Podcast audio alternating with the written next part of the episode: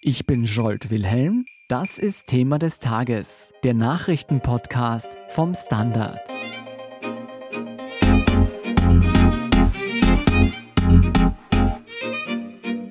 Heute vor 75 Jahren feierte Österreich nach den Schrecken des Zweiten Weltkriegs die Gründung der Zweiten Republik.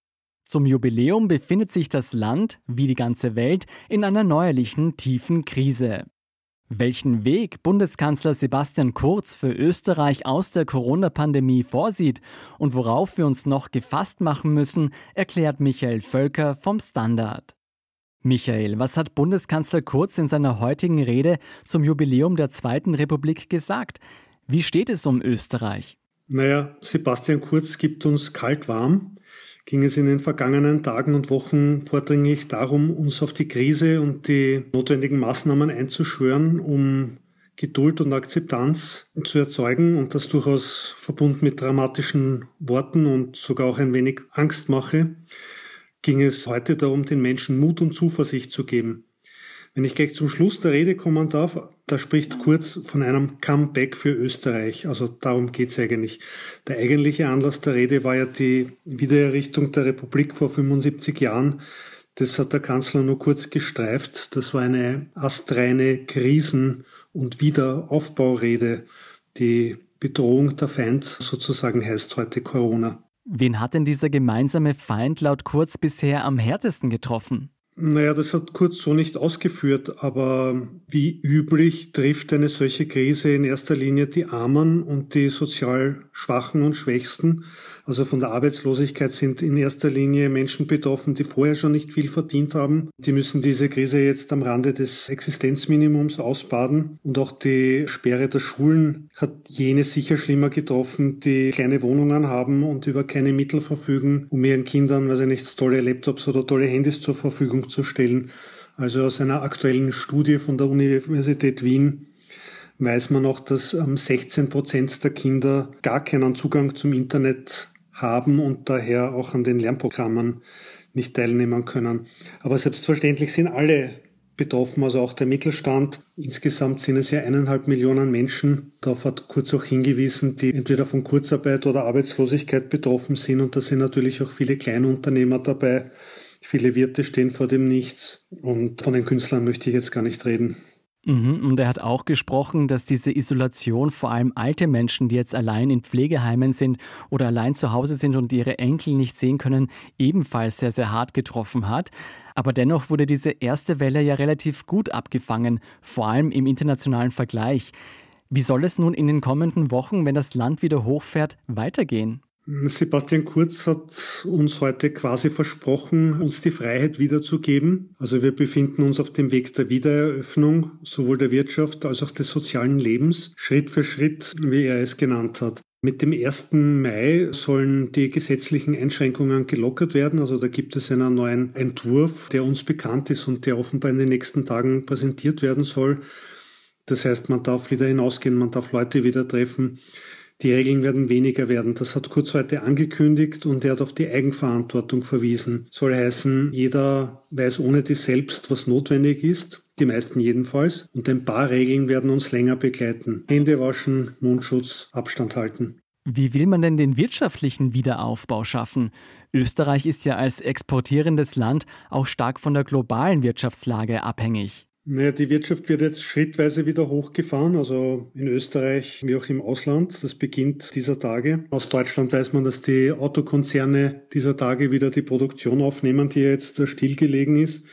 In Österreich spielt die Gastronomie und damit verbunden vor allem der Tourismus eine große Rolle. Also beim Tourismus sind wir sehr stark auf die deutschen Gäste angewiesen. Da laufen Gespräche mit unseren Nachbarn, aber auch auf die Gäste aus dem eigenen Land. Die Regierung setzt darauf, dass heuer möglichst viele Leute Ferien sozusagen zu Hause verbringen, dass wir also nicht nach Griechenland fahren oder nach Italien oder nach Kroatien, sondern nach Salzburg, Tirol und nach Kärnten. Wobei ich anmerken möchte, dass in vielen fremden Verkehrsregionen die Urlauber aus dem Ausland wahrscheinlich mehr willkommen sind als jene aus der Bundeshauptstadt. Also den, den Mundl aus Wien, glaube ich, auf den haben sie in Kärnten nicht unbedingt gewartet. Kurz meinte in seiner Rede ja auch, dass die Krise gezeigt hat, worauf es im Leben wirklich ankommt. Er sprach von Gesundheit, Familie, Freunden sowie wirtschaftliche und soziale Sicherheit. Und dann ging er darauf ein, dass unser Dank nun all jenen gelte, die ansonsten im Hintergrund agieren und von der Gesellschaft zu wenig gewürdigt werden. Diese Menschen sollten künftig mehr belohnt werden. Was meint er denn damit? Naja, offenbar ist daran gedacht, im Zuge einer Steuerreform eine breite Entlastung umzusetzen. Das hat er heute angekündigt. Es soll aber auch so eine Art Bonus nach dem Vorbild des Kinderbonus geben. Also davon sollen jene profitieren, die unser Land am Laufen halten. Beispielhaft hat er das Pflegepersonal, die Sicherheitskräfte und die Supermarktmitarbeiter genannt. Damit, das hat er auch dazu gesagt, soll auch der Inlandskonsum angekurbelt werden. Also da hätte dann auch die Wirtschaft etwas davon. Schauen wir mal, ob wir auch zu jenen gerechnet werden, die das System am Laufen halten und ob wir da mitkurbeln dürfen. Aber wie genau das ausschauen soll, ist noch nicht bekannt. Da gibt es noch keine Details. Vielleicht werden die im Laufe der Woche noch nachgereicht werden. Na, ich bin jedenfalls gespannt, ob es da schon konkrete Pläne diese Woche geben wird. Gleichzeitig schien kurz in der Krise klar geworden zu sein, dass das Wirtschaftssystem in vielen Bereichen Ungerechtigkeit fördert. Wen konkret hat er bei seiner Ansprache ins Visier genommen? Naja, wir nehmen jetzt insgesamt 38 Milliarden Euro in die Hand. 14 Milliarden sind bereits geflossen, um der Wirtschaft zu helfen. Also davon profitieren natürlich auch die Arbeitnehmer, wenn sie etwa in Kurzarbeit sind, statt gefeuert zu werden. Aber Kurz hat tatsächlich explizit die soziale Gerechtigkeit angesprochen. Von der reden üblicherweise nur die Grünen und die mhm. SPÖ sonst. Ja, er hat die Steuerflucht großer Konzerne angesprochen. Er will gegen ungerechte Steuermodelle ankämpfen. Das war schon bemerkenswert, muss ich sagen. Ebenfalls bemerkenswert war ja, dass Kurz klargemacht hat, dass Österreichs Wirtschaft vermehrt dereguliert werden soll, um die Schaffung von Arbeitsplätzen zu fördern. Und viele dieser Punkte des Bundeskanzlers decken sich ja meinem Verständnis nach mit langjährigen Forderungen der Sozialdemokratie. Sind das jetzt einfach schöne solidarische Worte in der Krise oder spiegeln sich diese Ideen in den tatsächlichen Regierungsplänen wider? Ja, das waren fast sozialdemokratische Ansätze. Mag sein, dass Kurz da schon zum 1. Mai etwas liefern wollte, um der SPÖ auch den Wind aus den Segeln zu nehmen. Ob da etwas von diesen Ankündigungen tatsächlich etwas umgesetzt werden wird, weiß ich nicht, bin ich auch skeptisch. Da hat die Volkspartei bisher schon zu viele Möglichkeiten nicht genutzt. Aber schauen wir einmal. Wenn wir aus dieser Krise mit etwas mehr Solidarität und sozialer Gerechtigkeit herauskommen, wäre das ja nicht schlecht. Was auffallend war, war, dass Kurz in seiner Rede heute auch Bruno Kreisky gewürdigt hat, wenn auch in einem Atemzug mit alles Muck. Dann hast du die nächste Antwort vielleicht schon vorweggenommen. Denkst du, die Regierung wird in den kommenden Monaten aufgrund der vielen gesellschaftlichen Schäden, die die Krise verursacht hat, weiter nach links rücken? Das kann ich mir ehrlich gesagt nicht vorstellen. Die Regierung wird meiner Meinung nach nicht nach links rücken. Da ist Sebastian Kurz einfach der falsche Bundeskanzler dafür. Aber es kann sein, dass die Grünen ihren Einfluss nützen werden können, dass eine Steuerreform kommt, die den Umweltschutz auch im Sinn hat, die Maßnahmen gegen den Klimawandel bringt. Kurz hat das ja bereits angedeutet, dass das Regierungsprogramm mit den Grünen vielleicht nicht eins zu eins so umgesetzt werden wird, wie vereinbart, dass er selber aber auch Interesse daran hat, eine ökosoziale Steuerreform umzusetzen. Ist dir aufgefallen, dass er zumindest zum ersten Mal in dieser Krise nicht nur von Österreichern und Österreicherinnen gesprochen hat, sondern von allen Menschen, die in Österreich leben? Ja, war doch ein guter Fortschritt, oder? Michael, meinem Eindruck nach war diese Rede jedenfalls sehr positiv, sehr optimistisch. Unmittelbar davor ist allerdings ein Sitzungsprotokoll durchgesickert, in dem Kurz seinen Stab anordnet, die Vorsicht der Bevölkerung mit drastischen Aussagen zu verstärken. Führt Kurz hier ein doppeltes Spiel mit aufbauenden Worten auf der einen Seite und mit der Verbreitung der Angst auf der anderen Seite? Ich glaube, dass Kurz hier ganz gezielt auf eine Strategie setzt, die Bedrohung für die Menschen auch begreifbar und nachvollziehbar zu machen. Er hat kommuniziert, dass es sehr wohl einen Grund gibt, Angst zu haben. Und das war vielleicht auch notwendig, um hier eine Akzeptanz für die Maßnahmen der Regierung herzustellen. Manchen geht das sicherlich zu weit. Im Nachhinein ist das immer schwer zu beurteilen. Kurz hat zu Beginn vor Zehntausenden Toten gewarnt. Jeder werde wen kennen, der davon betroffen ist, der gestorben ist. Das ist so jetzt nicht eingetreten, aber vielleicht ist es auch nur deshalb nicht so eingetreten, weil Österreich eben so konsequent auf diese rigiden Maßnahmen gesetzt hat. Jetzt auch wenn es in seiner Rede nicht explizit angesprochen hat, denkst du, Kurz rechnet schon mit einer zweiten Corona-Welle in Österreich? Ja, davon gehe ich aus. Die Regierung rechnet fix mit einer zweiten Welle. Das weiß ich aus etlichen Gesprächen, auch mit Kurz. Die Maßnahmen, um hier gegenzusteuern, werden allerdings nicht ganz so radikal sein wie der erste Lockdown, den wir erlebt haben.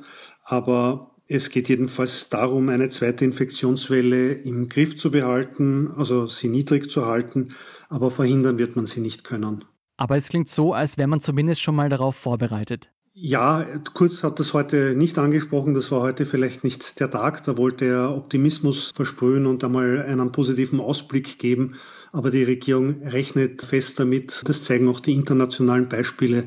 Und sie versucht sich dafür zu rüsten und sie versucht auch uns darauf vorzubereiten.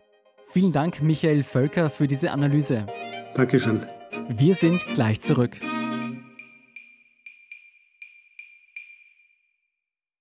Guten Tag, mein Name ist Oskar Bronner. Was man täglich macht, macht man irgendwann automatisch. Es wird zu einer Haltung. Sie können zum Beispiel üben, zu stehen. Zu Ihrer Meinung, zu sich selbst, für eine Sache.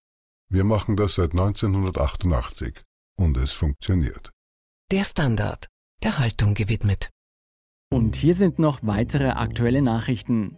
Erstens, nachdem die Kurzparkzonen während der Corona-Ausnahmesituation aufgehoben wurden, ist das Parken in Wien seit Montag größtenteils wieder kostenpflichtig.